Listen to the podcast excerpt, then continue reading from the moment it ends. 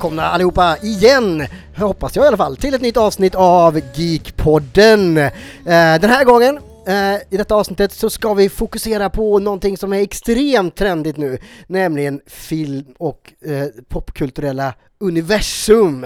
Eh, allt det här liksom, hur man bygger ihop de olika universumen med tv-serier, filmer, serietidningar, spel, allt möjligt eh, ska vi analysera ner till minsta detalj. Och det här gör jag ju såklart inte själv, utan jag har ju såklart min fantastiska, eh, min, mitt fantastiska, vårt gäng med oss. Det är inte mitt gäng, det är vårt gäng, eller hur?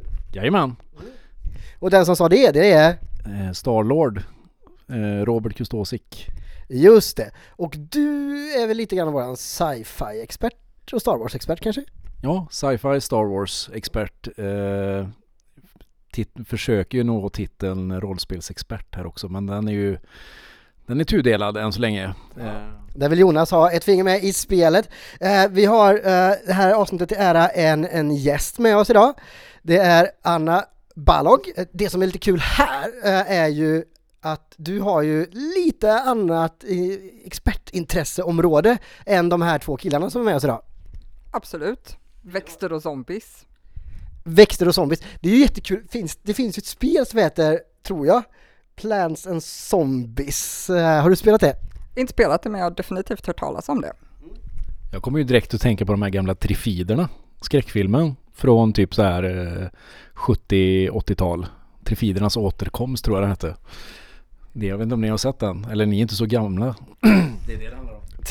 Jag antar att det har med växter att göra eller? Ja, det är alltså det, det, om jag minns rätt här nu, det här är ju, jag såg ju den här typ när jag, typ när Jesus gick på vatten, men eh, det, den handlar om att det är någon meteorit som passerar jorden och om det är någonting som liksom faller ner från den som får ett visst antal växter att bli eh, intelligenta och fientligt inställda till människor som samtidigt dessutom blir blinda på köpet. Så att de här växterna får runt och bara äter upp människor hej vilt överallt. Och så får de blinda människorna klara sig bäst de vill. Anna, då är man jättenyfiken på, vilken är din favoritfilm som har med växter att göra? Den var lite överraskande så du får fundera lite på den. Men det är faktiskt det som Robert sa, det är en annan film som har utspelat sig på ett ganska snarlikt sätt, Little Shop of Horrors, som är gjord som en musikal. Så den är ju ganska skön, men då är det en växt till en början då som blir större och större och större för att den äter sig mätt på människor och så har hamnat på jorden via någon form av meteorit eller liknande. Anna kommer såklart dyka upp i vårt avsnitt om växt, eh, popku- växter i vår popkultur. Eh, jag vet inte, hur van är du med det? Jag tänker bara på den fantastiska filmen Batman och Robin, där vi får se Poison Ivy va, hon som leker med växterna det är hon jag tänker på, det är ändå Uma Thurman som leker med växterna Så hon tänker jag direkt på när vi tänker på växter, och, och det är en bra grej ska jag säga, för jag älskar den filmen Vi vet ju alla att Mr. Arnold Schwarzenegger är med i den, så att den har jag ju sett flera tusen gånger Och den som tog över micken nu, det är Florian det Florian Lindblom och Hara. Och eh, du har väl också lite expertisområden har jag hört? Ja, jag har också hört det, men jag vet inte om det stämmer, men de kallar mig filmexpert, jag tar det, jag ser mycket film, det är det jag gör. Eh, jag, eh, har, eftersom Magnus konstaterade här för några avsnitt sedan att det, det, jag kan inte kalla mig Game of Thrones-expert riktigt lika mycket längre för det går ju liksom inte så jag har ju fått, fått ta en fantasy-expert och det kommer bli lite fantasy idag. Eh, och jag tänker att vi hoppar väl direkt in på ämnet kanske. Som ni har väntat, som ni har längtat. Nu är det äntligen här. Veckans tema. Universum inom popkulturen har ju blivit extremt trendigt just nu och på något sätt så har ju MCU, alltså Marvel Cinematic Universe, på något sätt blivit det som man tänker på i första hand.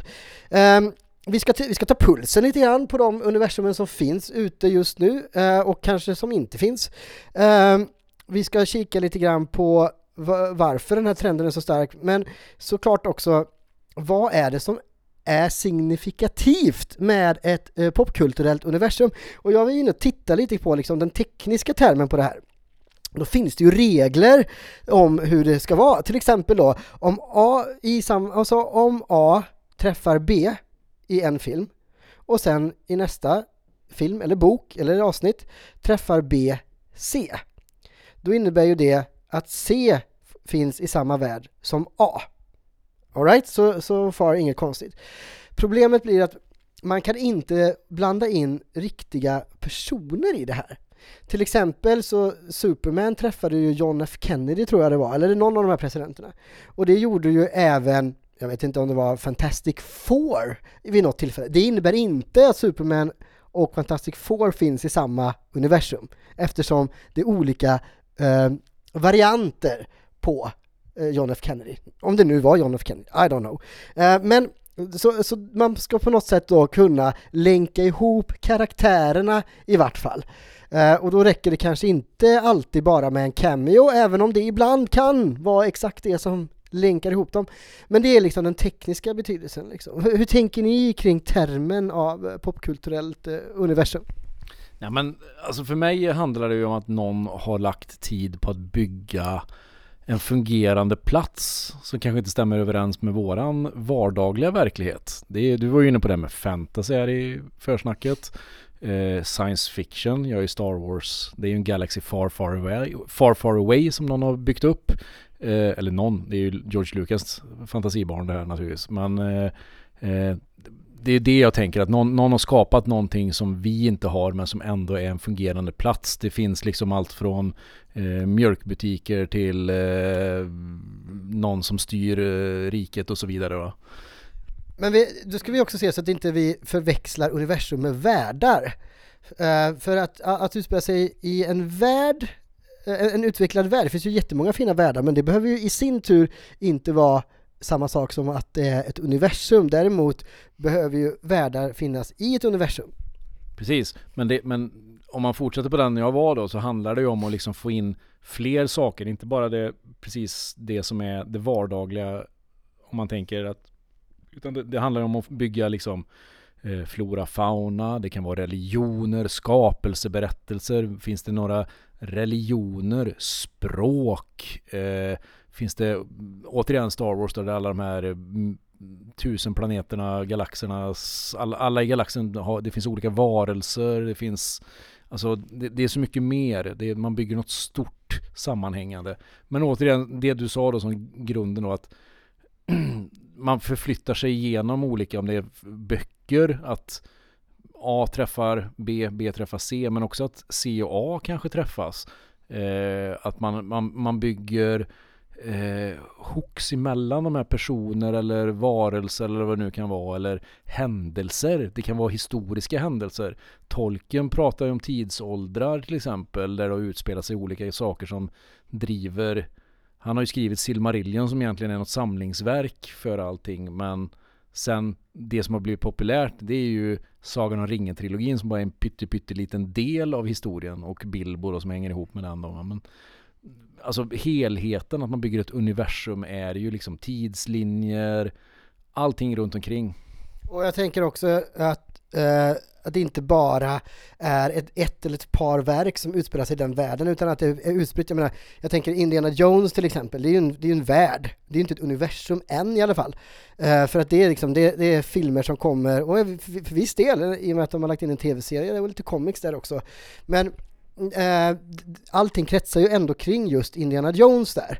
Så det är ju först om det kommer eh, någonting kanske om hans dotter eller son så småningom. Då skulle man kunna snacka om ett Indiana Jones-universum. Eller någonting som utspelar sig F, på, eller ja, någon kanske kommer till det här templet i Indien som han var på i eh, det fördömdas tempel. Ja men det finns ju faktiskt, du har ju Young Indiana Jones där de har vävt ihop massor och där har de ju faktiskt vävt ihop historiska händelser i vår värld med Indiana Jones fiktiva värld eh, och byggt ett universum utav det. Och då har vi ju dessutom, för det första så har du olika skådespelare. Sen är jag lite osäker på om det finns karaktärer i filmerna som på något sätt dyker upp i i serien. Jag kommer inte ihåg, det var så länge sedan jag såg själva serien. Det finns faktiskt en mening i den fjärde Indiana Jones-filmen där han hänvisar till eh, någon eh, person som han träffade i just Young Indiana Jones tv-serien. Så på det viset så knöt han ju faktiskt ihop dem så att Ben blev liksom Hans far är ju med. Hans far är ju med i Young Indiana Jones och sen dyker upp i tredje filmen också. Så att där har du ju en ganska stark anknytning. Florian, vad tänker du om eh, universum och vad de bör innehålla förutom det som redan är sagt? Jag tänker på det, ni nämner att man kan säga vissa grejer som kan relatera till grejer utanför och tar vi typ James Bond-filmen i Hennes Majestäts Hemliga Tjänst så säger George Lazenby, alltså James Bond, som är då, han säger 'That never happened to the other guy' och då refererar han ju till Sean Connery i en annan Bond-film, vilket också blir lite annorlunda. Men jag tycker ändå, vi håller oss till George Lucas här, för det jag tycker är den starka styrkan i typ universum, det är ju exempelvis karaktärer. Det finns ju så sjukt mycket karaktärer i Star Wars, alltså vad som helst. Vi kan ta typ Plo Koon i Jedi-rådet eller Kia Adimundi så här riktigt nördiga. Även de kan ju en hel tv-serie av. Och det är en jättestyrka som George Lucas har skapat. Alltså jag kommer ihåg när jag var barn och älskade Star Wars och allt det här. Jag köpte ju varenda gubbe och varenda gubbe blev ju sin egen värld. Alltså man kunde göra så jävla mycket. Det finns så mycket planeter, det tar aldrig slut. Och det är ju därför liksom jag tycker typ att Star Wars är det mest episka, största. Jag tycker det är mycket större än vad liksom Marvel Universe är. Så här finns det någonting överallt bakom varje hörn. Och, och tar vi Mandalorian nu den, den, den, är, den är ändå ganska spretig men när den är på vissa så ställen, när han är på Tatooine och härjar om i en liten stad och sånt Man märker bara hur levande och hur mycket det är, alltså det finns så jäkla mycket. Och det, det, det tycker jag är en stor del i filmuniversum. Ja, men, det, men då är vi återigen tillbaka på det här med vad är ett universum? För att du har ju alla de här karaktärerna men i Star Wars så finns det ju spelregler för, även om är du en jedi-mästare då finns det spelregler. Du använder kraften på ett visst sätt. Du, ja, är du SIF så använder du den på ett annat sätt. Alla de här, alltså vi som är Star Wars-nördar, vi, vi kan ju det här. Vi vet ju vad man ska förvänta sig. Det är ju lite det de leker med nu, att man har förväntningar på att vissa saker ska ske för att det här är alla vet om att så här borde det vara. Sen kan de tweaka någonting på något sätt som gör det. Men just de här förhållningsreglerna, det är ju det som skapar universumet. Inte liksom en karakt- specifik karaktär. Det är ju jättespännande att de finns och att man kan bolla med dem fram och tillbaka. Men alltså Åker du till Tatooine så vet du att det ska vara två solar där, för det är så det är uppbyggt. Eh, ska du göra en force push så är det bara jedi som kan göra det. Det är inte någon annan som kan göra det liksom. Sits kan väl?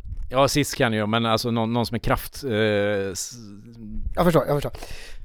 Ja, jag hör vad du säger och jag gillar det. Men dä- däremot så, så här, man hade ju velat Frågan är ju bara när det kommer till rättigheterna, men man hade ändå blivit glad om Kirk och gubbarna dök upp på Tatooine och förändrade spelreglerna helt. Jag ser ju inte det som en omöjlighet och jag tror det definitivt kommer hända i framtiden. Och nu, nu vävde du in Star Trek i det hela, och det, det, det tror, vad säger du om det?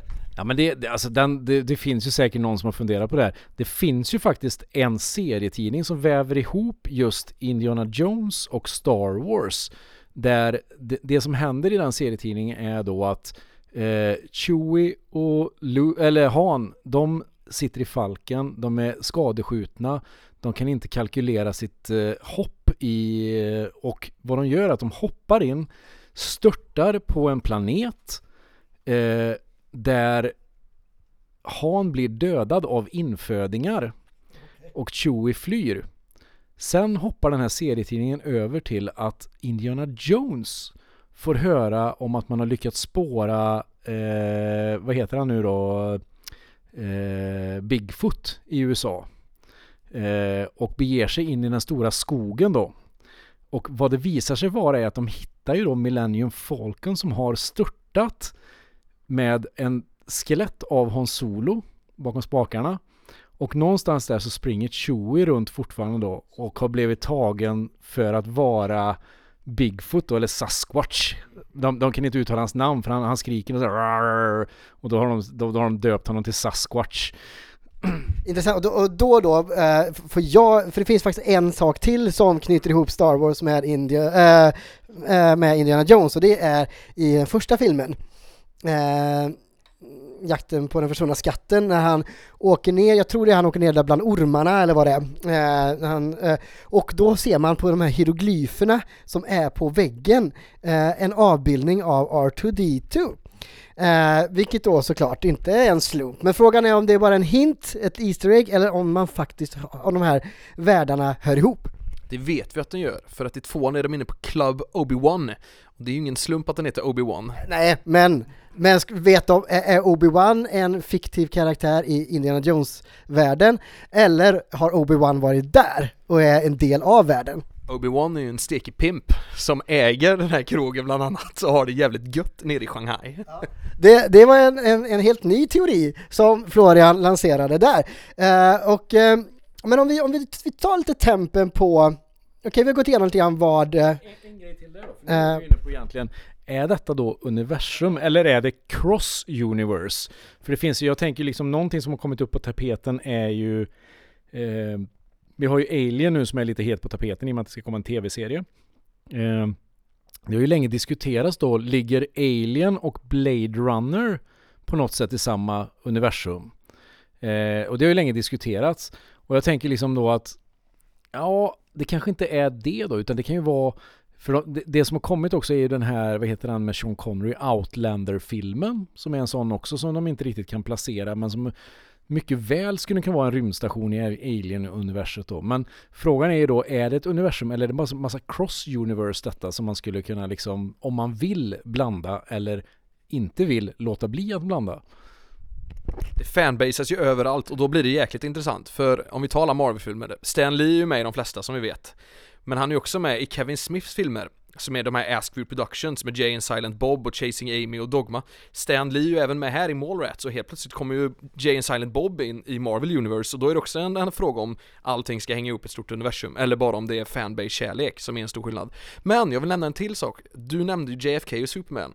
Vi vet ju också att Superman ställs ju mot Alien i tidningar från början av tidigt 90-tal. Så även de har ju mötts. Och det betyder ju också att Alien som då är 200 år fram i tiden medan JFK dog 63, det betyder att det blev ett ganska bra spann på universumet. Men det är fortfarande möjligt med tanke på Supermans ålder. Mm, ja, det är det ju. Sen får vi se om det räknas som kanon då, det vill säga om det verkligen räknas in eller om det här är så kallad legend eller vad man nu säger.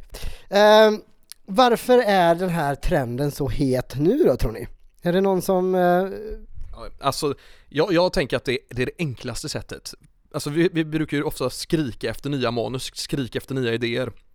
Det, det är ju torrt liksom, vi gör remakes, vi gör reboots och det är ju så jävla lätt för eftersom att vi har två kanonintressant skrivna grejer, vi kan inte ha Alien vs Predator exempelvis. Vi har grunden, vi vet det mesta, nu kan vi bara skriva ihop det. Det är väldigt enkelt arbete att göra någonting utav det och fansen älskar det, jag själv älskar det. Alltså det, det är ett enkelt sätt att göra fansen nöjda och du tjänar pengar på det. Så jag tänker att det är ett så enkelt svar som pengar. Ja men det är väl, det är väl lite så här också att nu snackar vi ju film och tv popuniversum här då. Eh, där har det väl blivit så här att vårt sätt att titta på film och tv är ju att vi vill se serier, vi vill se mer, alltså film på film, trilogier, eh, tre trilogier tillsammans och så vidare då. Men det är ju egentligen ett film och tv koncept tänker jag. Och det är någonting man kan tjäna. Sen har du ju böcker då. Det finns ju författare då som skriver och skriver och skriver och bara ger ut del på del och aldrig kommer klart. Vi har ju en väldigt berömd eh, snubbe som talas om ofta här som aldrig kommer till skott verkar det som. Och du har ju till och med folk som har skrivit, eh, vad heter han som skrev den här Drakens återkomst, Robert Jordan, som till och med dog innan han hann skriva klart sista delarna då. Och eh, jag vet inte om det var hans fru som fick avsluta det där eller någonting. Men om man då går ännu mer tillbaka som till exempel Tolkien det fanns ju inget intresse egentligen att göra flera delar. Det började ju med att han ville skriva Silmarillion. Han ville bygga en värld. Han, han var ju språkprofessor. Han började ju med att skriva, jag vill komma på ett språk. Eh, jag bygger en värld för det språket och en historia för det språket och sen så utvecklade det sig till något större och så skulle han skriva en bok om det men den boken ville ju inte förlagen ge ut utan han skulle börja skriva något mer lättläst då. Så helt plötsligt fick vi en tung trilogi då som var tre böcker på raken då. Men, och de har ju, alltså någonstans är ju det grunden idag, tänker jag, för hur vi ser på universum. Sen vet jag inte om han var först och det finns ju eh, Conan och Elric och alla de här gamla fantasyvärldarna då som de är byggda på. Men Tolkien är ju absolut störst, det måste man väl ändå säga. Jag kan tycka att jag håller med Florian ganska mycket om att det har mycket med pengar och idétorka att göra. Samtidigt som jag kan tycka också att kanske fansen är mer intresserade av att kanske följa en karaktär genom lite olika händelser och inte bara att det tar slut efter en eller två filmer eller någon serie. Om man tar det och jämför med verkligheten um, så är ju ICA-reklamerna en ganska bra uh, tecken på när de börjar göra som en serie istället så blir de ju mer intressanta att se på också och vi kan följa händelser som händer genom, eh, genom tiden helt enkelt. Ja, alltså tänk om då någon av de här karaktärerna som varit med i ICA-reklamen får en egen tv-serie, då väver man verkligen in det och får ett ICA-universum. Det låter ju sexigt. Jo men eh, det är ju också, så- nej men så här är det ju faktiskt att det är ju ett intresse som alltså hela svenska folket är med om. Varenda tidning skriver om det. På fredag annonseras det äntligen om två veckor. Vem är ICA-Stig? Jag hade ju vänner på Facebook som skrev, vem kan det vara? Alltså på sin wall skriver hon det, man var i helvete, kolla på någonting kul. Nej men de sitter och laddar inför den här ICA-reklamen. Och vad gör då OKQ8? De gör exakt samma sak så fort efter det. De, det har ju slått dem att det här är ju ett bra sätt att tjäna pengar på. Och så är det ju. Men jag vill också flika in faktiskt på det du nämnde om Sagan om ringen. Sagan om ringen är ju en, en annan grej än allt det här annat. Alltså det där är ju ett geni som har gjort någonting som är bortom denna värld. Alltså det kanske finns fem personer allt som allt som har skapat någonting så otroligt och så mäktigt och så stort och så väl alltså utbildat som, som, som Tolkien faktiskt har gjort. Och, det, det, och det, det ska verkligen hyllas. Men i dagsläget nu så är det det enkla sättet att, att göra någonting av, av pengarna liksom. Nej, men jag tänker ju på, att när Tolkien skrev sina böcker så gjorde han ju det för att han hade en värld som han brann för. Ehm, sen så Uh, har det kommit massa författare, alltså vi har C.S. Lewis som gjorde Narnia, uh, vi hade Harry Potter som, alltså sådär, alltså böcker som egentligen, det, är- det är en författare som har en vision och där hon eller han broderar ut världen. Uh, när vi kommer till MCU, alltså Marvel Cinematic Universe, så har vi då Mar- de, rätt, de som har rättigheterna till filmerna tänker hmm, om vi gör fyra filmer som hör ihop och sen så får alla de karaktärerna gå ihop i en egen film sen.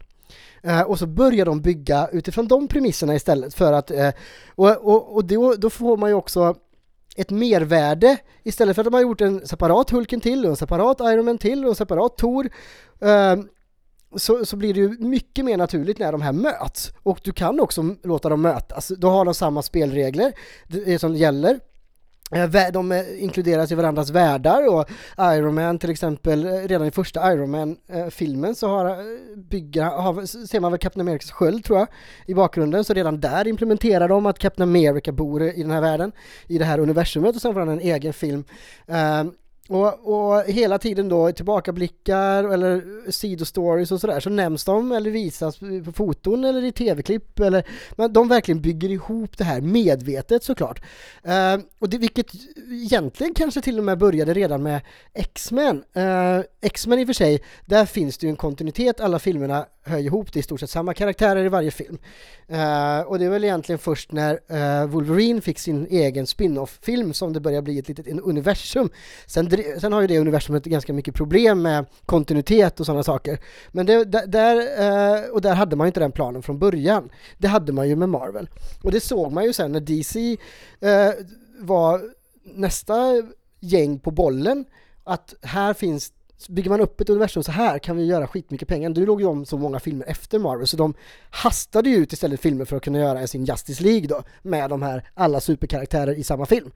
Uh, och vi, så många då inte är så nöjda över, framförallt inte de som eh, kanske inte är jätte hardcore DC-fans. Men där, det brister ju lite grann i universumet. Men de, de har ju den tanken och sen har ju fler börjat titta på det. Hmm, tänk om Godzilla och King Kong skulle vara i samma värld och så har de den premissen redan från början så när de gör Skull Island så vet de att den här Donkey Kong kommer dy- dyka upp i Godzilla och de vet i Godzilla att eh, så småningom kommer den få möta eh, Donkey Kong. Eh, inte Donkey Kong, King Kong, herregud. Man heter King Kong. Heter han King, eller heter han bara Kong heter han väl i nya Monster? Eh, det, det, det, ja, Ja precis, vi ska inte blanda in, sa jag Donkey Kong hela tiden? det, du sa det hela tiden, det var lite roligt. Det är lite roligt. Det finns, det är ju faktiskt, Donkey Kong är väl ett eget egentligen universe också tänker jag. Du har väl, sen vet inte jag hur det funkar med Super Mario och Donkey Kong. De har det va? Så det är ju ett universum, det är ju ett universum i sig då. Ja, där sammanfogar ju man med eh, till exempel det här bilspelet Super Mario Kart. Det finns ju alla de här karaktärerna med och då innebär ju det att de på något sätt existerar i samma värld. Ja, eller gör de det? Jag vet inte. Eh, Super Smash Bros har ju match... Alla Nintendo är ju sammankopplade, det är ju så. De, de gosar ihop sig, enkelt, smidigt och bra. Nintendo Universe. Speciellt, heter det Nintendoverse eller vad heter det? Ni, Ja men det är lite oklart där, för det, det, det där har vi nog mycket crossover tror jag, för jag menar Final Fantasy, Link och Marios världar ser ju väldigt olika ut, så där är det kanske mer cross-universe i Super Smash Bros, när de slåss till exempel, eller Super Mario Kart, eh, och and, golf och tennis och allt vad det är de möts. Men jag tänker att egentligen så är det första Donkey Kong Mario-spel, det är ju det här gamla klassiska, vad heter de här små... Game Watch ja. Ja precis, och där är det ju, det är ju, det är väl Mario som klättrar upp för stegarna där och Kong står och kastar tunnor på honom och allt det där. Så att de, det är ju starten egentligen. Det är ju Nintendoverse. Visst är det så. Eh, jag tänker vi ska ta eh, tempen lite grann på de Star, eh, de Star Wars-universumen. De eh, universumen, de popkulturella universumen som är aktuella just nu och hur de mår. Vi har ju redan nämnt eh, eh de, några stycken där MCU och Star Wars kanske är de absolut största. Eh, hur ser framtiden ut för de här två tycker ni? Vi kanske ska börja med MCU så har vi avklarat det. Ja, alltså jag har ju precis hakat på nu och börjat titta på WandaVision här. Eh, och upplägget där är, jag visste inte riktigt vad jag skulle förvänta mig. Det, nu, för det känns som att nu kommer det en satsning på just tv-seriesidan i MCU. Eh, det har ju redan funnits en ganska eh, stark serie, men det var ju på Netflix där eh, med, eh, vad hette de då? Defenders, det vill säga Dar Daredevil och eh, Jessica Jones och allt vad de nu heter där. Eh, det sista jag hörde nu var ju att de också har snappats upp nu rättigheterna för de har ju gått ut Netflix-rättigheterna så att eh, de är ju på väg tillbaka till själva filmuniverset. Det snackas ju, den, den starkaste karaktären där är ju Daredevil. Eh, och det snackas väl om att han har en hook in nu på nästa Spiderman-film då, att han ska vara med där i. Och då, då ska de dessutom, för det är ju också en sak som har hänt tidigare, att de kanske har haft en serie på tv och så har de flyttat över karaktären till film, men då har de bytt liksom skåd, alltså det, då, då har de ju separerat tv-serie från film. Men här verkar det finnas en tanke i MCU att det ska finnas det som finns i tv-universet också finns i filmuniverset. Jo men precis, och, och det, var, det, glömde jag säga förut, men det är lite det jag tänkte, eh, det som eh, MCU gör nu, och i och med att våra tittande förändras, hur vi konsumerar film, så ser man ju här att vi skulle ju kunna få tjäna mycket mer pengar om vi dessutom gör tv-serier. Nu när Disney Plus kommer så är det klart att det är mycket mer attraktivt för de som tittar om det hela tiden kommer nytt material. Eh, visst, det kan komma en eller två filmer om året, och det, men för att behålla intresset liksom, så är det mycket mer intressant om det hela tiden finns en tv-serie i det universum som rullar, vilket det kommer göra nu med MCU och vilket det kommer göra med Star Wars, så de bygger verkligen på det här. Man, man kan ju bara jämföra det med det här hur DC nu då har byggt upp, för de har ju liksom vi pratar ju om filmuniversum.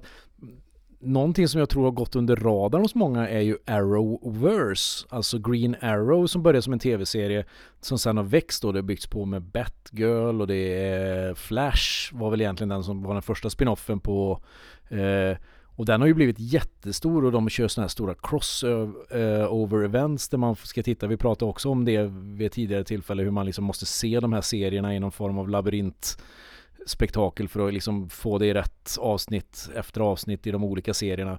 Men den har ju blivit jättestor. Men det som har hänt där är ju till exempel, för där är ju till exempel eh, Superman är ju med i Arrowverse, men det är ju inte samma, det är ju inte Cavill som är där, utan där har de ju en annan, nu vet jag inte vad han heter, den skådespelaren där. Så att där har de ju då på något sätt separerat film och eh, tv-universet då. Det är två olika, helt olika, de är inte ens crossover. Däremot är ju alla tv-serierna är ju i samma universe. Och där får man väl säga, nu glider vi in på DC här, men det känns ju som att det är mycket mer genomtänkt och mycket mer lyckat Arrowverse än med eh, deras filmuniversum. Eh, jag vet inte, vad tycker du, vad har du för uppfattning om eh, DCs filmuniversum? Alltså jag är ju en av de som gillar det, jag tycker ju om Justice League, jag, jag ser fram emot den här nya Zack Snyder-versionen som kommer snart. Jag tycker mycket av eh, det här med Superman och, och alla de här grejerna har faktiskt varit ganska roliga. Eh, Även Wonder Woman och nu släpps ju Wonder Woman 2 snart på, på HBO, vilket jag också tycker ska bli kul. Jag, jag, jag är ju mer en, en älskare än en hatare va, så att jag, jag omfamnar faktiskt eh, DCs projekt och kan tycka att till och med många av de här DC-filmerna är typ bättre än exempelvis första Tor-filmen och så här. det finns en del Marvel-filmer som inte alls håller samma standard som de här nya goa DC-filmerna. Och sen är det ju så att jag vet att det är fel va, men det är ju ändå DC, men de bästa tre superhjältefilmerna tycker jag är ju Batman Begins, Dark Knight och Dark Knight Rises. De tillhör inte det vi kallar typiska DC-universe idag, men de är ju ändå från DC, de kommer ju ändå från de comicsen, så någonstans är jag ju ändå Team DC i slutändan. Ja, alltså vad du håller på för team, det, det får stå för dig. Uh, sen kan man väl hålla med om att Dog- Nolans tre Batman-filmer är exceptionellt bra. Uh, och de hade gärna fått ingå, eh, man får, det universumet hade man gärna fått bygga ut. Men hur tycker, om du, om du ser lite mer objektivt på DCs universum, ser du uh, några problem som finns där? Alltså, ja, ja Nej, alltså nej fan, jag tycker de har gjort det bra! Ja, jag tycker de har gjort det. Alltså så här, okej okay, att jag kan förstå att många, många klagar över det, men jag tycker de här filmerna är underhållande alltså. Jag, jag, Däremot är det ju så att de ruschade lite för hårt om det var någonting som gjorde att den första liksom Avengers-filmen som kom kändes episk var ju för att det hade verkligen tagit tid och väntan och vi hade fått en historia bakom alla karaktärer förutom Black Widow då som vi fortfarande inte har fått en serie om. Men hon är ju en kvinna och kvinnorna prioriteras ju inte som ni vet, men det kommer. Men däremot, hade man liksom fokuserat mer på de här DC-filmerna så är jag övertygad om att det hade blivit bra. För att det finns pengar och det finns budget och det är bra historier.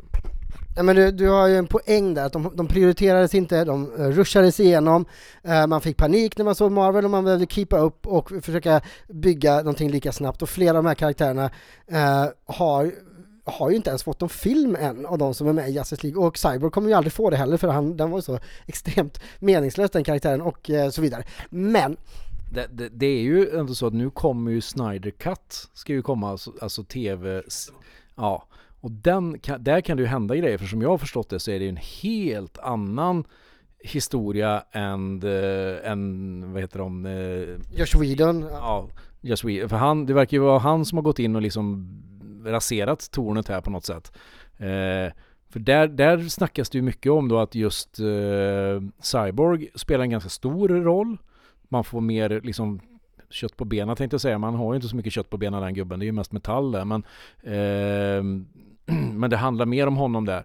Jag väntar ju fortfarande på Green Lantern som är min favorit av alla de här och liksom eh, Justice League-karaktärerna. Eh, där har de ju gjort ett försök, det gick väl sådär. Till och med Deadpool gick ju och sköt sig själv där för att den var så dålig det där manuset. Så att, eh, och då kan man diskutera då, är det någon form av crossover då när Green Lantern manuset dyker upp i en Marvel-film. Den kan ni suga på ett tag och komma tillbaka på. Ja men Deadpool leker ju med reglerna eh, och får väl på något sätt, eh, kan ju inte, den är ett eget eh, högst märkligt universum. Men på tal om märkliga universum, om vi bara gör en liten avstickare från de här traditionellt uppbyggda universumen, så har ju vår kära Quinton Tarantino eh, eh, filmerna, hans filmer hänger ju på något sätt ihop med varandra. Och där finns det ju två stycken universum. Det ena är ett universum där eh, flera av filmerna hänger samman med olika karaktärer och så vidare. Och sen finns det det universumet som finns på film i det första universumet.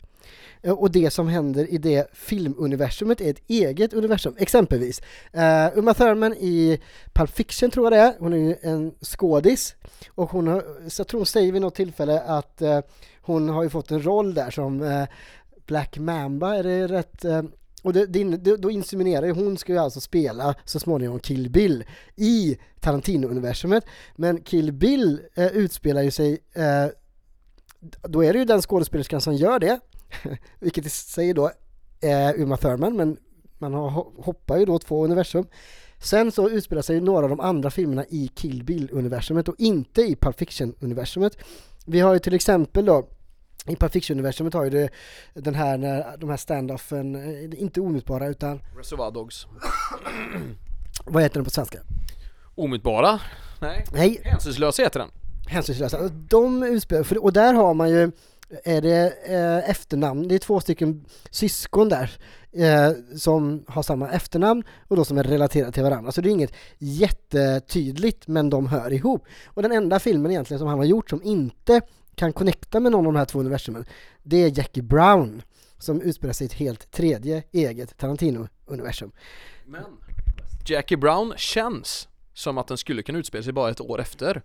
Pulp Fiction, den utspelar sig ju tre år efter Det är LA, det är typ samma miljö, det är samma karaktärer, det är samma tugg Inte samma karaktärer inte? Nej nej, inte samma karaktärer, men alltså det, det är en liknande uppbyggnad av karaktärer i Jackie Brown som det är i Pulp Fiction Det är ju i princip en Pulp Fiction men med lite annan twist, alltså den är ju fortfarande lika magisk och episk, jag älskar Jackie Brown, den är kanon. Men den känns verkligen som att den bara skulle kunna vara runt hörnet bakom där Jules eh, och, eh, eller John Travolta och Samuel L. Jackson hänger liksom.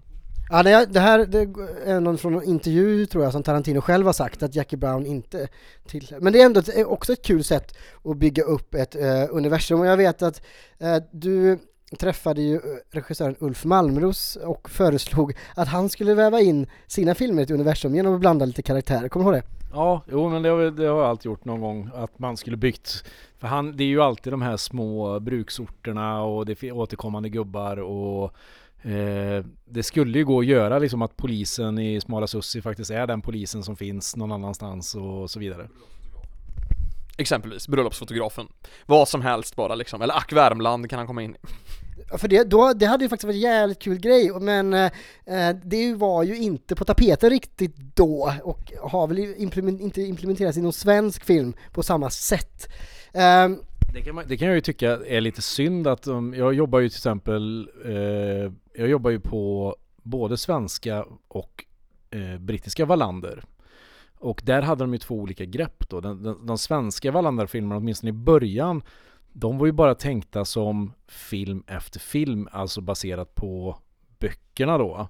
Eh, och det fanns egentligen inte så mycket mer sammanhängande. Jag tror det mest sammanhängande var att de, de byggde upp någonting om att de var tvungna att byta polisstation i Ystad. Men det berodde snarare på att eh, vi inte kunde vara på samma location längre för att det huset skulle hyras ut. Som vi, där, där vi först byggde upp polisstationen, det skulle någon hyra den lokalen så vi var tvungna att flytta liksom, filmplatsen till något annat. Och skrev de in det i manus att fan vi flyttar över det polishuset nu då. Så det blev en del av det.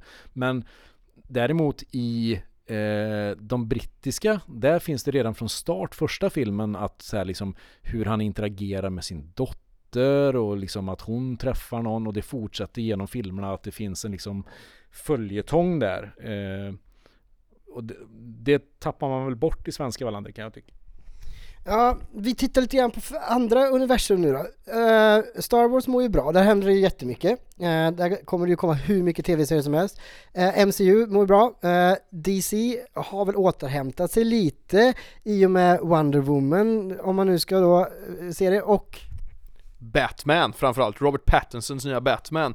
Ja men den, den vet vi inte om den är bra än, man kan ju inte säga att, även om man, om man jag tycker Ben Affleck var fin som Batman, men de förvaltar ju inte karaktären på Christian Bale-vis riktigt. Nej men det kan man inte kräva heller, men Kan man väl? Nej, nej, det är klart man det var ju fem av fem filmer Men får vi en tre av fem Batman i Robert Pattinson, den är inspelad i Liverpool, i gotiska coola miljöer Alltså, även om den här filmen bara är tre av fem, så är det jävligt skönt att ha tillbaks Batman, vi saknar ju han Han har ju inte varit borta jättelänge, eh, men en annan sak då som skulle, eh, som är intressant är ju James Gunn som hoppar in och gör Suicide Squad 2. Och helt plötsligt så ser man ju fram... Jag måste ju avbryta om Batman där. Vi har ju då Into the Spider-Verse. Finns det en chans att det kommer Into the Batverse nu när vi har så jädra många olika Batmans? Alltså man följer ju olika trender. Den, nu är ju trenden det här att man ska blanda in alltså man tittar ju på MCU, det har vi varit inne på att de är ju ledande inom det här hur man bygger cinematiska universum. Eh, är då liksom kommer DC på något sätt försöka hoppa på den trenden nu att man ska ta in de gamla skådespelarna från tidigare filmer kommer man göra en version av Batman då där liksom de gamla Batman Det är ju snack om att Tim Burton ska komma tillbaka eller eh, Michael Keaton Michael Keaton från gamla Tim Burton Batman ska komma tillbaka och faktiskt spela Batman igen eh, Jag vet inte om det är riktigt eh, spikat Jag tror att det är spikat eh, men eh, och även samma sak du pratade om Spiderman förut Tobey Maguire och eh, den andra, vad är han heter? Andrew Garfield Tack! Eh, kommer vara med i den nya Spiderman-filmen. Det, får vi se. Det, det, som vi vet är att Doc Ock kommer vara med. Sen vet vi inte vilken version det är, men det verkar som det är Alfred Molina från Spiderman 2 som, och då blir det ju eh, verkligen att de väver ihop universumen. Och sen har vi ju, när vi pratar Marvel och kolla, pratar WandaVision, då dyker det upp en karaktär från ett annat universum i det, utan att spoila någonting. Det var precis det jag skulle säga, att eh, Wandas bror dök upp där helt plötsligt från en annan karaktär. Vilket också är spännande att se hur kommer, kommer det där som Wanda har skapat bli ett eget universum i slutändan? Och hur vävs det ihop med att den äter upp världen från andra hållet? Och, och jag tycker ju om den här nya trenden också, om det inte blir för mycket liksom. Ja, men alltså, hade jag varit marknadsansvarig eller produktansvarig över det här, det här så kallat D- DC Into the Spider-Verse fast Into the Batverse, då hade jag ju bara haft ett enda jobb. Det får inte heta Into the Batverse för att det måste ju vara unikt. Det måste ju, det, det får ju vara i så fall Into the Batworld, alltså så att man Into the Batcave. Ja, vad som helst, bara man inte tar verse för att visa sig att nu måste vi haka på Marvel, för det, de måste sluta vara beroende av det. DC är en miljon... Kan du erkänna att DC härmar? Jag kan erkänna att, att DC har varit för panikslagna med tanke på materialet de har. Det hade varit så mycket bättre om de gjorde Nolan-kvalitet på allihopa, men att de kanske släppte tre filmer på 10 år istället för 15 filmer på 10 år. Men av de här filmerna så går varenda jävel in på IMDb topp 250 och man bara sitter och pratar om hur jävla episka DC-filmer det är. För de hade haft möjligheten att göra det. Det, det blir ju inte Into the Batverse, det blir ju unibet Unibet, herregud. Ja, Göteborgs humor på hög nivå. Uh, nej men det här är ju spännande. Uh, vi har ju Wizard, Wizarding World, Harry Potters World. Eh, som blev väl ett universum i och med Fantastic Beasts eh, som kom då som utspelar sig i New York och tidigare än Harry Potter-filmerna som utspelar sig i Storbritannien. Eh, har vi ett vettigt universum där? Ja, det har vi. Vi har ett enormt vettigt universum där. Vi, vi hade ju ett, eh, ett Playstation 5-avsnitt förra veckan, jag, Magnus Filip och Andreas, och det är ju faktiskt så att det ska komma ett Harry Potter-spel som ska vara ett Open World-spel och jag tror så fort det här spelet kommer, för det här kommer alltså utspelas ungefär 100 år innan Harry Potter-filmerna, då kommer vi få ytterligare en dimension av den här världen och vad vi kan se och när den släpps då tror jag att det blir ett sånt jävla uppåtlyft för Harry Potter-aktierna, så investera i det. Alltså, det måste man ju ändå ge. Och vi, vi pratar ju om att Tolkien har byggt den här fantastiska skapen. Jag måste ju ändå säga att Rowling har ju på något sätt, om man tittar på hur jävla väl detaljerat det här Wizard uh, Verse, eller vad heter det?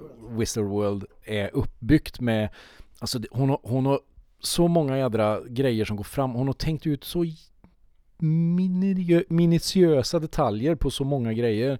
Så är det ju Alltså jag, det är, jag har svårt att se att det är någonting egentligen i, i våran moderna popkultur som är så noggrant om man inte jämför dem med sådana här gamla som Tolkien eller något.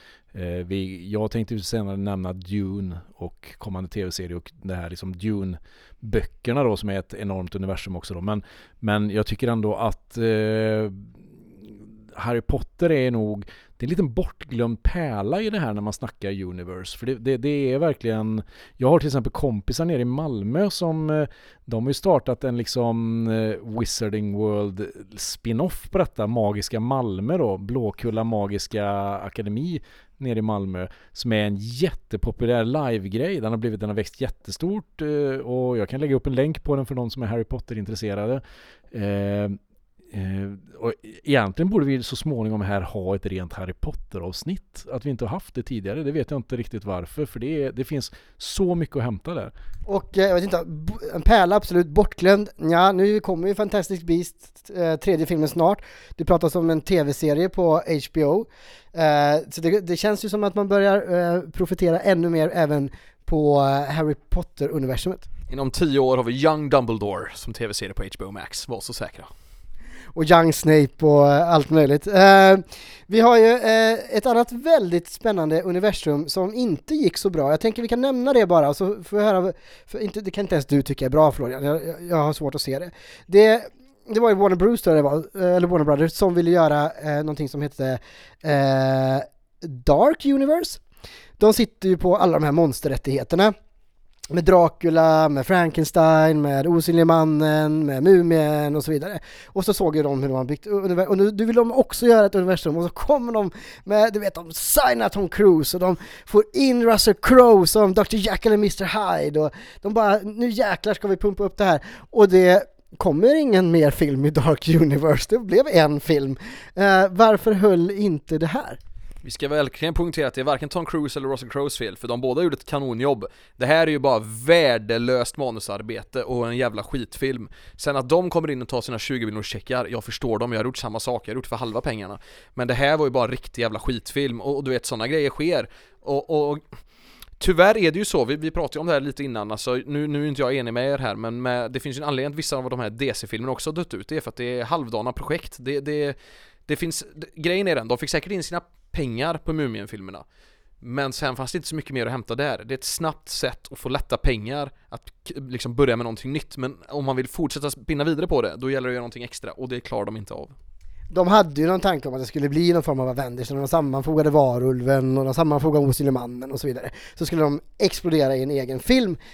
Eh, herregud, man ska kanske glada för att vi slapp det, men det var ju antagligen tanken. Sen, sen har ju de på något sätt lämnat Dark Universe och så kom ju den här eh, nya filmen om Osynlige mannen som kom förra året, eh, som faktiskt då var rätt bra, men som inte tillhör något universum. Då, då tänker jag, bara som en sån, nu är ju inte det här riktigt samma då, men jag tänker på den här League of Extraordinary Gentlemen som kom också där, Sean Connerys sista inspelning när han tyckte själv att den var så dålig så han ville aldrig göra en film efter det.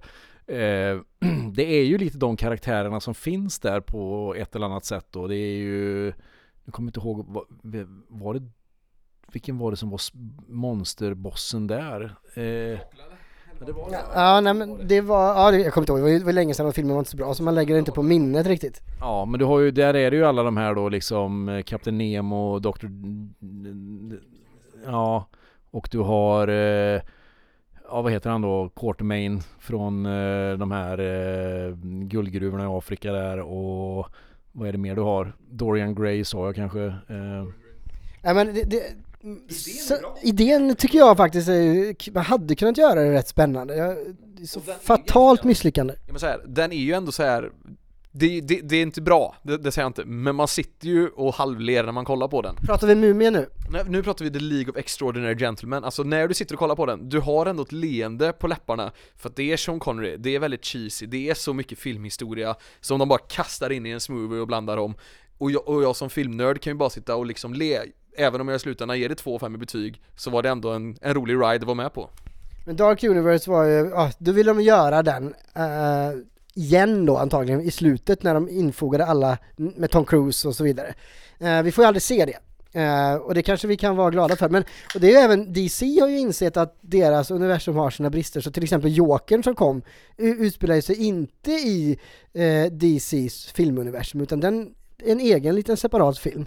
Och återigen kommer vi in på då de här guldgruvorna som DC sitter på. Vi har de tre Dark Knight-filmerna och så har vi Jokern och de här fyra filmerna de är ju i princip bättre än 99,9% av allt Marvel har spottat ut och det är väldigt intressant.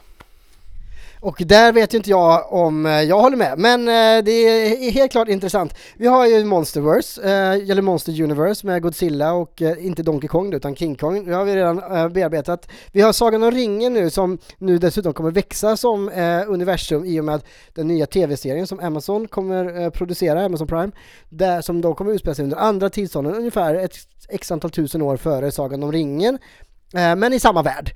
Eh, Jag vet inte om det är någon karaktär, jag troligtvis inte, som, ja, en, en yngre version av Elrond och Galadriel kanske dyker upp. Det är väl det de håller på att debattera nu för nu har de ju, eh, vad heter han som spelar eh, eh, ja, Frodo där. Han, han har ju gått in nu och sagt det att varför ska de kalla den Sagan om ringen? Det är ju inte, det handlar ju inte om Sagan om ringen. Nej, det är ju Midgård, det är ju världen egentligen. De, de rider ju såklart på titeln som är känd. Men eh, världen, i, vi, vi säger ju Sagan om ringen-universum på att Sagan om ringen som på något sätt är synonymt med eh, Midgård. I det här fallet, eller Middle Earth. Ja, ja alltså det, det är ju en Alltså det universumet är ju på något sätt redan komplett. Jag är rädd att det här på något sätt kan skälpa det som är i böckerna. Förstår du vad jag menar? För mig är böckerna står ju över filmerna fortfarande. Filmerna är fantastiska. Det är ju några av det bästa som har gjorts i filmväg. Det är ju episkt på alla sätt och vis. Eh, men böckerna är ju fortfarande ännu större. Det är, det är, där, har, där snackar vi ju det är ju bibeln inom fantasy på något sätt. Sen ska vi väl också, alltså Sagan om ringen nämns ju i Silmarillion på tre sidor tror jag, hela den eh, turen. Så jag menar, den, den boken är ju rätt tjock så det finns ju så många stories att bygga på här som faktiskt folk inte känner till än. Eh, om just Silmarillerna och alla de här olika, hur det såg ut när alverna var de som var eh, de som regerade. De har ju faktiskt gjort ett, det var ju för några år sedan så kom ju det här eh, boksläppet Huruns barn tror jag det hette eller någonting. Som var något första försök att de skulle på något sätt utöka bokuniverset då liksom att Det var gamla manuskript faktiskt som Tolkien inte, som Kristoffer Tolkien och hans son som gick bort förra året eh, färdigställde och då, det finns ett par böcker till vet jag som eh, han gjorde så med som utspelar sig där man precis har gjort då som i Sagan om ringen, man har ett litet inslag i Silmarillion som man fått reda på lite mer om vad som hände och sådär. Och det är ju, det är ju en stark historia, eh, de, som, de, de böckerna som har kommit ut där. Men där har vi ju verkligen ett, ett fint fantasy-universum som man nu broderar ut. Och sen är ju jag såklart väldigt intresserad av nu när Game of Thrones inte bara är en värld längre utan blir ett universum i och med att det, den, det inte bara är, de håller på nu med den nya tv-serien som utspelar sig x antal hundra år före Game of Thrones. Eh, och sen pratas det ju redan nu på att de sitter och arbetar på fler eh, tv-serier som utspelar sig i samma värld. Och där har vi väl kanske en modern Tolkien med hur man bygger upp världar och språk och så vidare. Ja, där håller man ju på och mjölkar den draken kan jag tycka. Men, Draken, haha. men eh, alltså, nu vet inte jag hur det är, för där, där har du en intressant grej ändå att helt plötsligt, om du tittar på tolken så har de ju tagit böckerna och gjort, nu blir det ju i och för sig det är ju ändå baserat en del på Silmarillion som du är inne. Jag vet inte hur det är nu i Game of Thrones där, den nya, om det är på något sätt det finns ju den här historieboken som löper igenom, men den är inte så jädra utbroderad som Silmarillion är. Eh, det känns inte som att det finns lika mycket att hämta där som i Silmarillion för att bygga en hel tv-serie. Fel, fel, fel, fel. Nej men det, Fire and Blood finns ju, det är, istället för att han skriver klart den här femte, sjätte boken som han har hållit på med nu i tio år, så har han ju skrivit massa andra grejer, bland annat om Fire and Blood. Så det är två böcker som handlar om Targaryens styre i eh, Westeros. Så där, där, han har, ju- det är också i och för sig som en, en historiebok. Eh, och sen har du ju eh, hans eller som handlar om Duncan Egg som också utspelar sig eh, under den här perioden. Och vi vet ju att den första tv-serien som var på gång handlade om när White Walkers kom till. Den här zombies-armén. Eh, som, när de dök upp första gången. Så det finns ju Som då var helt i tv-serien meningslösa egentligen. Och Nej, nu ska vi inte prata om, om, om vad vi tyckte om hur värdefulla de var i tv-serien, för jag tyckte den var fantastisk. Eh, men eh, det, det har vi en, en, en ny värld och det är klart att HBO ser ju möjlighet då att vi vill också ha eh, ett eh, universum. De har väl märkt det att prenumeranterna, nu när inte Game of Thrones går längre så har de tappat kanske eh, en hel del tittare och då förstår de ju vilket guldkorn de sitter på. Um, så där kommer vi också få se massa roliga. Sen har vi det här Alien eh, uh, vs Predator uh, universumet som nu då ligger i händerna på Disney. Och vad händer då? Jo, det kommer en tv-serie. Och det blir ju helt underbart. Jag älskar de här grejerna. Här finns det så mycket jag vill prata om faktiskt. För det första så, jag tycker att serietidningar är väldigt kul. Så häromdagen var jag inne på Tradera, köpte den fin, fina Batman vs Predator. Det säger ju allting om hur gött det är. Och precis pratade vi innan om Superman och Aliens, va, hur de kommer in. Och sen finns det en annan favorit också eftersom att jag gillar hur mycket de mixtrar med universumen, utöver att de mixtrar med varandra till en början. Så har vi ju Predator Alien vs Judge Dredd. Han möter ju de båda, alltså det är en helt otrolig tidning, så jag bara längtar till att bli en film. Men 2004 kom ju filmen för första gången. Jag hade längtat jättemycket. Jag älskar Alien vs Predator från 2004. Jag har så kul när jag kollar på den. Den är, den är liksom allt. Den är allt och lite till. Men däremot så, så, så tänkte jag faktiskt på det innan vi skulle spela in avsnittet idag. Man vet ju inte riktigt vad som händer med Dutch, det vill säga Arnold Schwarzeneggers karaktär ifrån eh, Predator 1.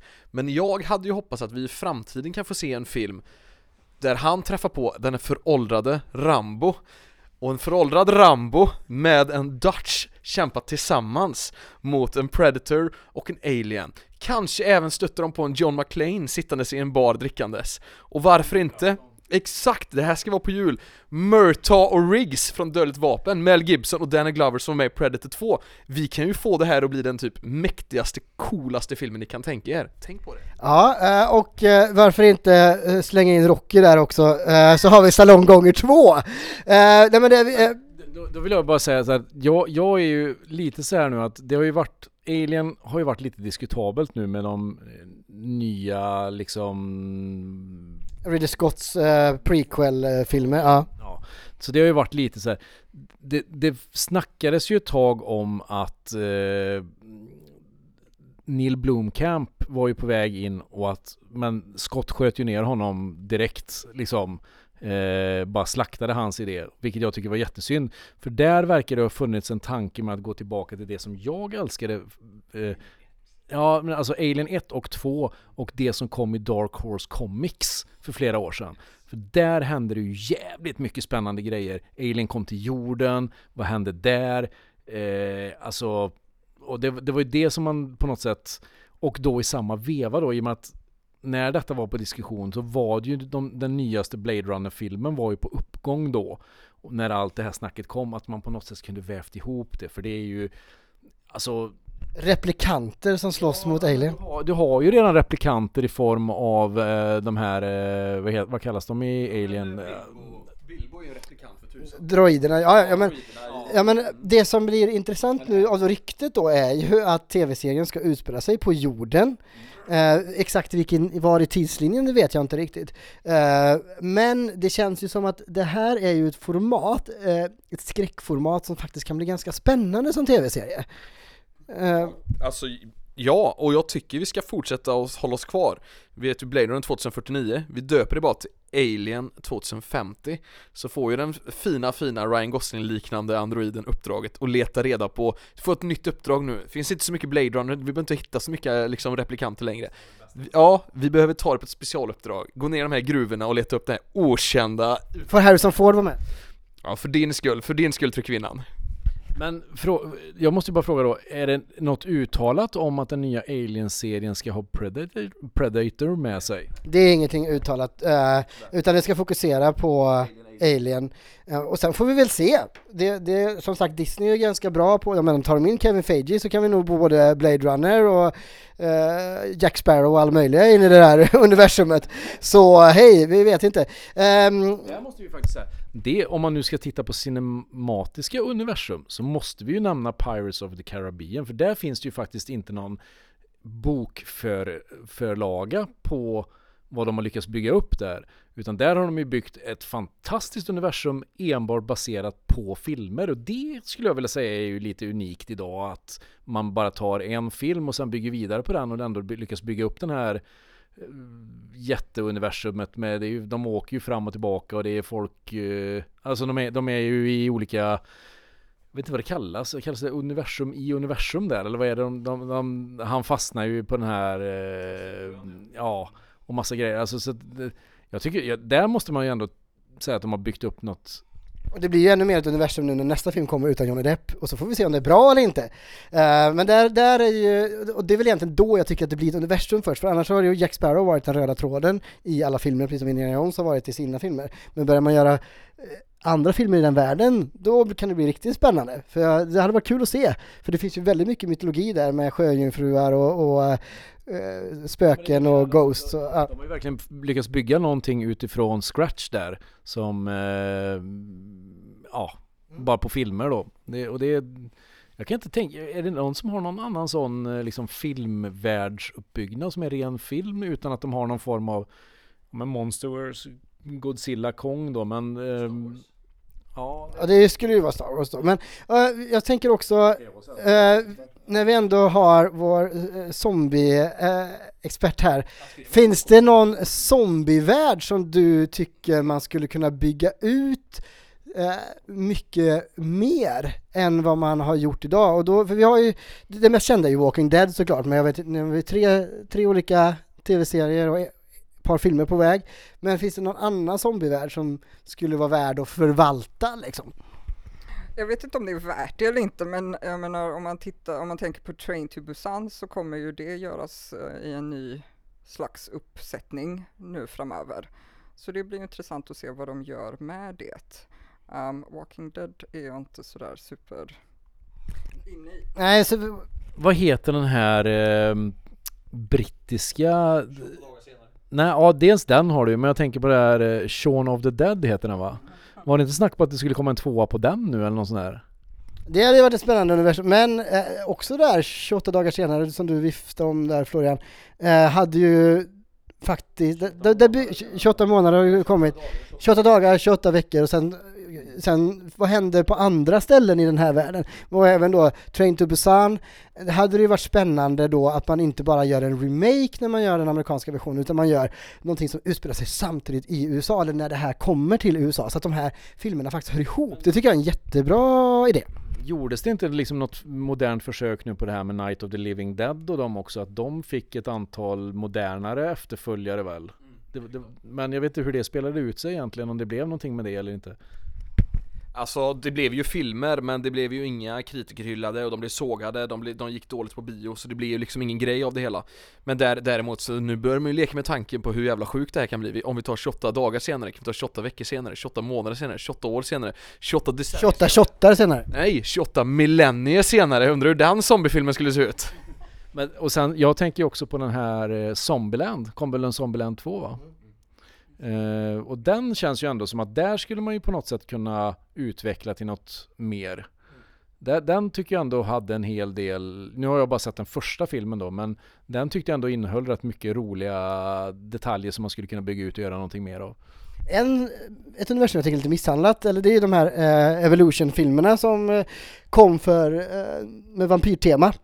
Eh, som har getts ut med jämna mellanrum. Eh, jag tror det finns fem stycken nu va? Med Kate Beckinsale i huvudrollen som ass-kicking eh, Vampire Killer.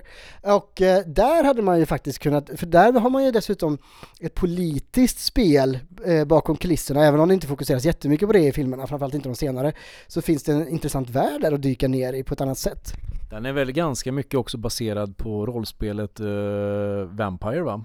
Är inte det liksom lite att de ligger i eh, fatet på varandra, att det på något sätt utvecklats de här eh, klanerna som styr i det mörka och så vidare. Det är mycket möjligt. Ja, där får ni vampyrexperter som lyssnar eh, flika in. Jag tänker bara, vi börjar närma oss slutet på avsnittet. Eh, jag skulle bara vilja höra från er vad för universum som ni, förutom det som redan är nämnt, eller om vi vill upprepa här med Florians eh, eh Arnold versus eh, Rambo, vilka universum skulle ni vilja se? Eller vilka filmvärldar skulle ni vilja se utvecklas till ett universum? Uh, det finns faktiskt redan, men de finns bara i tidning, men jag hade velat se dem på film också, och jag älskar ju Kurt Russell va, det är en, rikt, det är en riktig favorit. Och tidningen är ju Big Trouble in Little China vs uh, eh, Escape from New York, det vill säga Jack Burton möter Snake Plissken och tillsammans kämpar de emot demoner och all möjlig skit. Och de tidningarna är grymma, hade jag fått se det på film med Kurt Russell spelades båda, det hade varit riktigt sexigt. Du har ju faktiskt, de har ju gjort den här Old Man Jack serien som har kommit nu för, eh, som är en fortsättning då på eh, Big, Big Trouble in Little China där Jack Burton då återvänder som gammal och jag vet inte riktigt hur, jag har inte läst om det här men det handlar väl om på något sätt att han har hamnat i helvetet eller någonting och ska lösa problem och jag tror till och med han får med sig Low Pan i, på sin sida och lite sådär, alltså den, det verkar väldigt skruvat då men den har fått väldigt bra kritik vet jag. Ja, men Florens universum verkar bli väldigt skruvat. Eh. Jag läste faktiskt den senaste där med, med, just Big Trouble China, för då åkte han in med eh, Pork Chop Express som hans fina, fina lastbil heter, åkte in i den här undervärlden för att han var tvungen att, du vet, jag vet, kommer ni ihåg apan som är med i Big Trouble China, den här konstiga demonen? Han blir ju fäst med den demonen, så den här demonen måste haka med Jack Burton överallt. Men den är också väldigt trevlig för den räddar han överallt, eftersom att han bara är så klumpig hela tiden och bara ramlar omkull måste jag ju bara berätta om min crossover här. Jag har ju börjat spela då Star Wars D6 Universe, gamla Western Games igen. Där min... och det är ett rollspel, jag vill tillägga. Rollspel nu då. Där min karaktär JB flyger omkring i Banta Chop Express och är en sidekick till alla gubbar runt där och bara springer runt och är ganska jobbig. Han är duktig på att kasta kniv men det är ungefär det han kan förutom att prata mycket. Och är det någon som tvivlar på att vi är nördiga i det här avsnittet så har vi antagligen... Det, det, det är en crossover då va? Star Wars eh, versus eh, Big Trouble in Little China. Du ska alldeles strax få säga ditt eh, universum som du vill, men först vill vi höra vår zombie och plantexpert. Vad har du för universum som, av, ja, som du skulle vilja se mer av helt enkelt? Um, lite otippat så kommer jag gå in i lite vampyrtemat här för att um, om man tittar tillbaka till en av mina, alltså det var ju där jag började med vampyrer, det var ju uh, Anne Rice-böckerna. Och där har de ju börjat göra några stycken filmer, eh, Interview with the Vampire och sådär. Men det lades ju av, hon hade ju många, många fler karaktärer och böcker som hade kunnat utvecklats till att bli riktigt intressanta vampyrfilmer. Men uh, det hände inget mer där. Nej, där finns ju också material för både filmer och tv-serier och comics kanske till och med. Kul du nämner den, den nämns för sällan i våran podd, Interview with the Vampire. För utöver Arnold och Stallone så är faktiskt två av mina husgudar hemma, Brad Pitt och Tom Cruise. Och att få se dem i samma film är ju helt jävla underbart. Det är ett jättefilmtips från våran podd, Interview with the Vampire. Eh, jag har ju för, tänkt, ja, nu får jag mitt Game of Thrones-universum, så då får jag tänka lite så här, vad skulle jag vilja se? Och det finns ju, ni som har spelat mycket tv-spel, eller framförallt Florian kanske, Fallout-världen som man har byggt upp, eh, det är ett universum framförallt i, TV, i dataspelsformat eller tv-spelsformat. Eh, världen har gått under någonstans på 50-talet och folk har gått in i sådana här eh, vaults, alltså sådana som vi hade här på 70-talet, fast mer utvecklade liksom. Och sen några hundra år senare när den radioaktiviteten har lagt sig så får, öppnar man upp igen och det är liksom, man, man får börja om och bygga världen på nytt. Och här skulle man kunna göra filmer och tv-serier ur en mängd olika perspektiv som utspelar sig på en mängd olika platser och som också skulle kunna gå ihop liksom. Eh, TV, I dataspelsvärlden så, så är ju varje spel utifrån efter ett visst volt. Eh, i något spel så vaknar de upp i Volt 111 tror jag det är och sen så eh, i- Fallout 4 säger Florian, tack. Och sen i nästa Volt så eh, 73 nu eller vad det alltså det finns olika. Eh, och där hade jag ju velat att man byggde upp eh, ett, eh, med film och tv-serier. Men du, du vet att det är stenklart nu va? Att det, det kommer bli en tv-serie av Fallout, allting är klart. Det är godkänt och det kommer. Det, det var världens nyhet för typ tre månader sedan. Fallout kommer bli en stor jävla tv-serie. Allt är spikat och allt är klart så. Vart ska den gå då? Jag vet, jag kommer inte ihåg vilken streamingkanal det var, om det antingen var det Netflix eller HBO eller Amazon, det var någon av de tre stora vet jag i alla fall. Eh, och det, det är klart, så frågan är om vi får se det detta år eller om vi får se det nästa, men absolut senast 2022 kommer vi få se en Fallout TV-serie på duken hemma. Ja, vi har Florians ord på det. Jag skulle också, en liten bubblare är ju XCOM-spelen som jag tycker väldigt mycket om. Eh, där jorden blir invaderad av aliens eh, och man, man för någon form av krigsföring mot dem. Eh, och där finns det också eh, möjlighet för ett gäng olika tv-serier, filmer, böcker, pussel och allt möjligt. Avslutningsvis, Robert, vad har du för drömmar om universum? Ja, men alltså jag, ju, redan- jag, jag berättade ju om min egen crossover här då mellan eh, Big Trouble in Little China och Star Wars. Det hade ju varit den ultimata drömmen på något sätt. Det har ju snackats nu om att det ska komma faktiskt en fortsättning på Buckaroo Banzai som är på något sätt inblandad i eh, i Big Trouble in Little China Universe universet då. Eh, kan vi ju se om de kan väva ihop det på något sätt. Eh, jag väntar med spänning nu på Dune det är ju en bokserie som jag har följt, alltså för er som inte vet vad Dune är så är det ju lite, alltså Frank Herbert har ju skrivit då eh, och hans son har ju skrivit, fortsatt skriva de böckerna till en serie som det räknas väl egentligen som eh, science fictions motsvarighet till Sagan om ringen har de kallat det många gånger då liksom. Eh, den ska bli väldigt sp- spännande att se, inte minst på grund av att eh, Villeneuve är ju regissör där och han har gjort fantastiska skapelser inom sci-fi fram till nu. Eh, Hur många böcker finns det i Dune-världen? i Dune-världen så är det till att börja med så finns det nog en trilogi. Sen så finns det först två prequels om tre böcker var. På dem så finns det ytterligare en prequel på de prequel-böckerna. Och sen efter det så har det gått tillbaka och skrivits, jag tror det är om en sju, åtta böcker minst, som fortsätter efter originaltrilogin. Jag, det, jag har tappat bort det så länge. Jag har en halv garderob hemma med de här böckerna. Jag tänkte jag skulle börja läsa om vid något tillfälle här nu inför att serien ska komma då. Men om man nu ska titta på vad som skulle vara någon form av dröm eh, universum Ja, vad skulle man dra fram ur hatten där då? Eh, Men Dune är ju rätt bra tycker jag. Ja men alltså för mig är det så här, jag är ju rollspelsfantast. Eh, nu kommer ju Dungeons and Dragons är ju på tapeten igen, att det ska komma en tv-serie.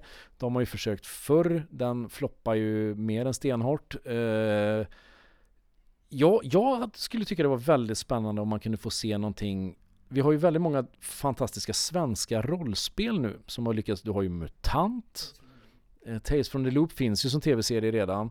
Eh, har dock inte sett den. Men en som jag skulle vilja se som det är faktiskt Coriolis som jag tror skulle kunna bli en väldigt spännande. Det är där, de skulle kunna komma upp och slåss med filmer som Alien och Star Wars och framförallt tänker jag på, eh, vad heter den nu då? Eh, Åh, Firefly.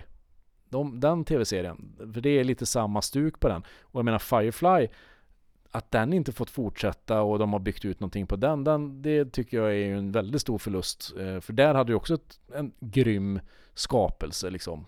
Eh, Ja, men det är bra, bra drömmar allihopa här på universum. Jag tänker vi avslutar det hela med att ni bara kort säger vilket är ert favorituniversum just nu? Vi börjar med Florian. Star Wars och Sagan om ringen.